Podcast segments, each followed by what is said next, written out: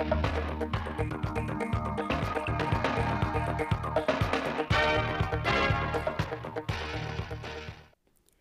kính chào quý vị và các bạn đến với bản tin thời sự 16 giờ Chủ nhật ngày 19 tháng 3 năm 2023 của Đài Phát thanh và Truyền hình Thanh Hóa. Chương trình đang được thực hiện trực tiếp trên sóng FM tần số 92,3 MHz.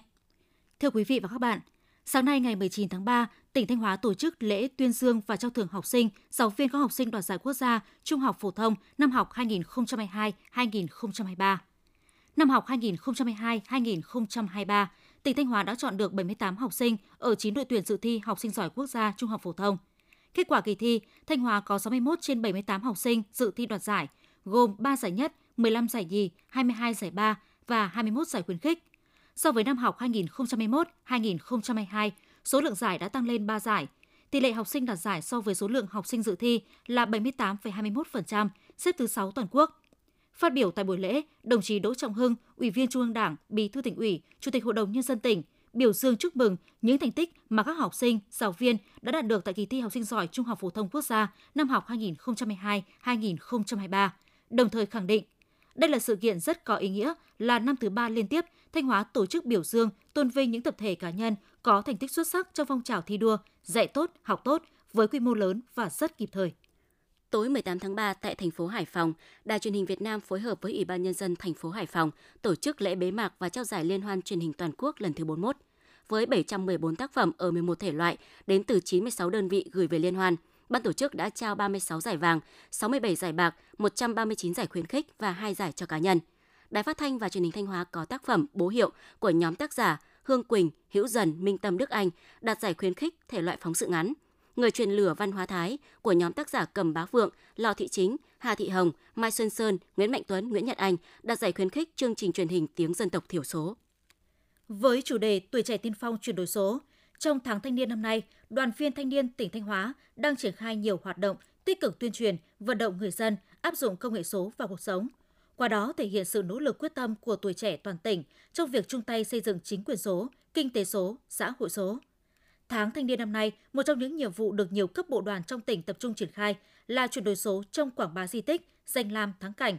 Các bạn đoàn viên thanh niên đã phối hợp cùng chính quyền địa phương, ban quản lý các khu di tích, danh lam thắng cảnh để thu thập thông tin, hình ảnh, tổng hợp dữ liệu, tích hợp lên mã QR hoặc các nền tảng số. Nhiều năm trước đây, món bánh lá truyền thống chủ yếu được người dân xã Hà Lai làm trong những dịp lễ Tết cưới hỏi dỗ chạp. Năm 2020, được lựa chọn xây dựng sản phẩm ô cốp, Hợp tác xã Dịch vụ Nông nghiệp Hà Lai đã vận động các hộ sản xuất bánh lá tham gia vào hợp tác xã. Theo đó, hợp tác xã đã đứng ra liên kết với các hộ dân để sản xuất lúa C23 trên diện tích 60 ha và trồng lá rong 8,5 ha để chủ động nguyên liệu làm bánh đồng thời ký hợp đồng với các cơ sở giết mổ trong huyện lấy nguồn thịt lợn đảm bảo vệ sinh an toàn thực phẩm cung cấp cho các cơ sở làm bánh. Đến nay, trên địa bàn xã Hà Lai đã có hơn 10 cơ sở sản xuất thường xuyên quy mô lớn mang thương hiệu bánh lá Hà Lai. Để thực hiện mục tiêu trong năm 2023 giảm 5 đến 10% số vụ tai nạn giao thông, ngay trong tháng 3, các lực lượng chức năng của tỉnh Thanh Hóa tiếp tục huy động lực lượng tăng cường tuần tra kiểm soát, phát hiện, xử lý nghiêm hơn 9.500 trường hợp vi phạm luật giao thông trong đó có 2.244 người điều khiển xe ô tô và 7.292 người điều khiển xe mô tô, xe gắn máy. Các phương tiện vi phạm tập trung ở những lỗi như vi phạm tải trọng, để hàng rơi vãi, tốc độ và nồng độ cồn. Thông qua công tác xử lý, lực lượng chức năng đã tạm giữ 2.810 xe ô tô và xe mô tô, đồng thời tước giấy phép lái xe, tước đăng kiểm và phù hiệu 1.669 trường hợp. Tiếp theo là những thông tin trong nước. Văn phòng Chính phủ vừa có văn bản truyền đạt ý kiến chỉ đạo của Phó Thủ tướng Trần Hồng Hà về việc xây dựng trạm kiểm dịch động thực vật tại cảng hàng không quốc tế Long Thành. Theo đó, Phó Thủ tướng giao Bộ Nông nghiệp và Phát triển Nông thôn, Bộ Giao thông Vận tải và Ủy ban Nhân dân tỉnh Đồng Nai thống nhất về thẩm quyền, trách nhiệm đầu tư trạm kiểm dịch động thực vật, bảo đảm phù hợp với luật thú y, quyết định của Thủ tướng Chính phủ phê duyệt dự án đầu tư xây dựng cảng hàng không quốc tế Long Thành giai đoạn 1 và các quy định có liên quan, sớm triển khai đầu tư đảm bảo đồng bộ với toàn bộ dự án cảng hàng không quốc tế Long Thành. Phó Thủ tướng Trần Hồng Hà vừa ký công điện của Thủ tướng Chính phủ về tổ chức lấy ý kiến nhân dân đối với dự thảo luật đất đai sửa đổi. Để đảm bảo việc tổng hợp, giải trình tiếp thu ý kiến của nhân dân, đảm bảo đúng tiến độ, chất lượng theo yêu cầu nghị quyết của Ủy ban Thường vụ Quốc hội và nghị quyết của Chính phủ, Thủ tướng Chính phủ yêu cầu các bộ trưởng, thủ trưởng cơ quan ngang bộ, cơ quan thuộc Chính phủ, Chủ tịch Ủy ban nhân dân các tỉnh, thành phố trực thuộc Trung ương khẩn trương tổ chức tổng hợp, xây dựng báo cáo kết quả, lấy ý kiến nhân dân gửi Bộ Tài nguyên và Môi trường – đồng thời gửi Ủy ban Kinh tế Quốc hội theo đúng thời gian đã nêu trong kế hoạch của chính phủ, chậm nhất trước ngày 20 tháng 3 năm 2023. Thị trường thương mại điện ở Việt Nam được đánh giá đang có sự phát triển nhanh chóng, trở thành kênh phân phối quan trọng. Quy mô thị trường ước sẽ đạt hơn 56 tỷ đô la Mỹ vào năm 2025, gấp hơn 4 lần so với quy mô năm 2021.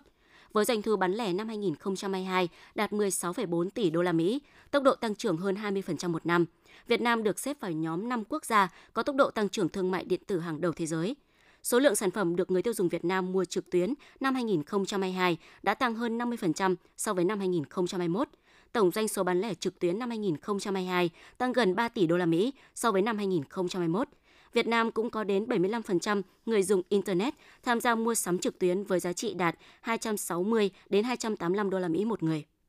Cục Đường bộ Việt Nam vừa có văn bản đề nghị Sở Giao thông Vận tải các tỉnh thành phố tăng cường kiểm tra, xử lý nghiêm các doanh nghiệp tuyến cố định dùng xe hợp đồng trá hình. Hiện nay rất nhiều doanh nghiệp hoạt động vận tải khách tuyến cố định bỏ bến, sử dụng xe hợp đồng dưới hình thức xe limousine, gây mất trật tự trong hoạt động vận tải khách.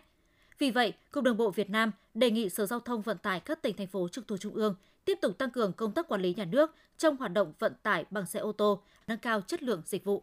Thông tin về việc Samsung chuyển dây chuyền sản xuất điện thoại thông minh từ Việt Nam sang Ấn Độ là không đúng sự thật. Đây là khẳng định của Tổng giám đốc Tổ hợp Samsung Việt Nam tại buổi làm việc với lãnh đạo tỉnh Thái Nguyên. Lãnh đạo Samsung Việt Nam cho biết, những sản phẩm được sản xuất ở Ấn Độ chủ yếu phục vụ thị trường nội địa và một phần nhỏ xuất khẩu sang các quốc gia châu Phi. Còn tại Việt Nam, xuất khẩu sang 128 quốc gia trên thế giới. Như vậy, sản lượng của nhà máy Samsung tại Việt Nam không bị ảnh hưởng bởi sản lượng ở Ấn Độ. Từ ngày 20 đến ngày 30 tháng 4 năm 2023, Trung tâm Phẫu thuật Sọ mặt và Tạo hình, Bệnh viện Trung ương Quân đội 108 phối hợp với tổ chức Facing the World và Hội Phẫu thuật Nụ cười Việt Nam tiến hành phẫu thuật miễn phí cho các bệnh nhân dị tật bẩm sinh vùng sọ mặt và di chứng chấn thương, vết thương, bệnh lý vùng hàm mặt. Các mặt bệnh được phẫu thuật bao gồm bệnh lý dính khớp sọ sớm, khe hở sọ mặt, hội chứng hốc mắt xa u sơ thần kinh, dị tật vành tai, sẹo biến dạng vùng đầu cổ, khuyết xương, biến dạng xương vùng sọ mặt và các dị tật sọ mặt khác. Thời gian khám sàng lọc dự kiến được tổ chức vào thứ hai ngày 13 tháng 4 năm 2023. Với nhu cầu giao thương, du lịch tăng cao do hầu hết các quốc gia đã mở cửa trở lại, cùng với thời tiết thay đổi bất thường, đã làm tăng nguy cơ lây lan dịch bệnh truyền nhiễm như sốt xuất huyết, sởi. Để chủ động phòng chống dịch bệnh năm 2023, Bộ Y tế tiếp tục cập nhật, hoàn thiện, ban hành phương án bảo đảm công tác y tế trong tình huống dịch COVID-19 có biến chủng mới nguy hiểm, bùng phát mạnh trên diện rộng, vượt quá năng lực của hệ thống y tế và tình huống công bố dịch kết thúc khi Tổ chức Y tế Thế giới khuyến cáo. Tổ chức tập huấn đào tạo cán bộ y tế các tuyến giám sát và phòng chống các bệnh sốt xuất huyết, tay chân miệng, đậu mùa khỉ, hướng dẫn phân vùng dịch tễ các bệnh do ký sinh trùng thường gặp, hướng dẫn giám sát dựa vào sự kiện, hướng dẫn chẩn đoán điều trị các bệnh truyền nhiễm. Một trận mưa đá đã xảy ra vào chiều ngày 18 tháng 3 tại huyện miền núi Kỳ Sơn, tỉnh Nghệ An. Trận mưa đá kéo dài trong khoảng 40 phút, số lượng hạt đá lớn khiến nhiều mái nhà bị thủng, cây cối hoa màu bị hư hại. Dự báo vào chiều tối ngày 19 tháng 3, vùng núi Nghệ An, Thanh Hóa và các khu vực Tây Bắc Bộ tiếp tục có mưa vừa, mưa to, kèm theo nguy cơ xảy ra mưa đá và gió giật mạnh.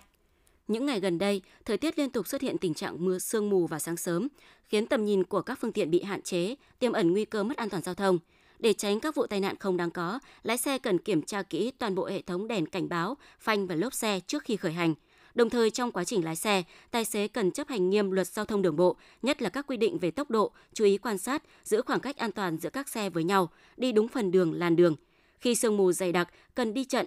bật đèn chiếu gần, sử dụng đèn sương mù, đèn có ánh sáng vàng để tăng khả năng quan sát, bật tín hiệu cảnh báo cho các xe khác biết để đảm bảo an toàn.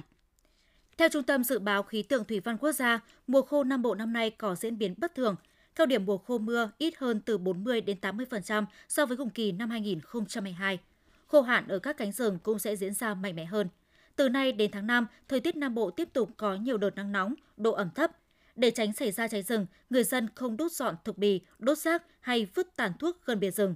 Cũng tại đồng bằng sông Cửu Long, xâm nhập mặn đang có xu hướng gia tăng theo kỳ chiều cường đầu tháng 2 âm lịch. Dự báo tại các cửa sông Cửa Long, xâm nhập mặn đợt này sẽ kéo dài từ nay đến ngày 24 tháng 3.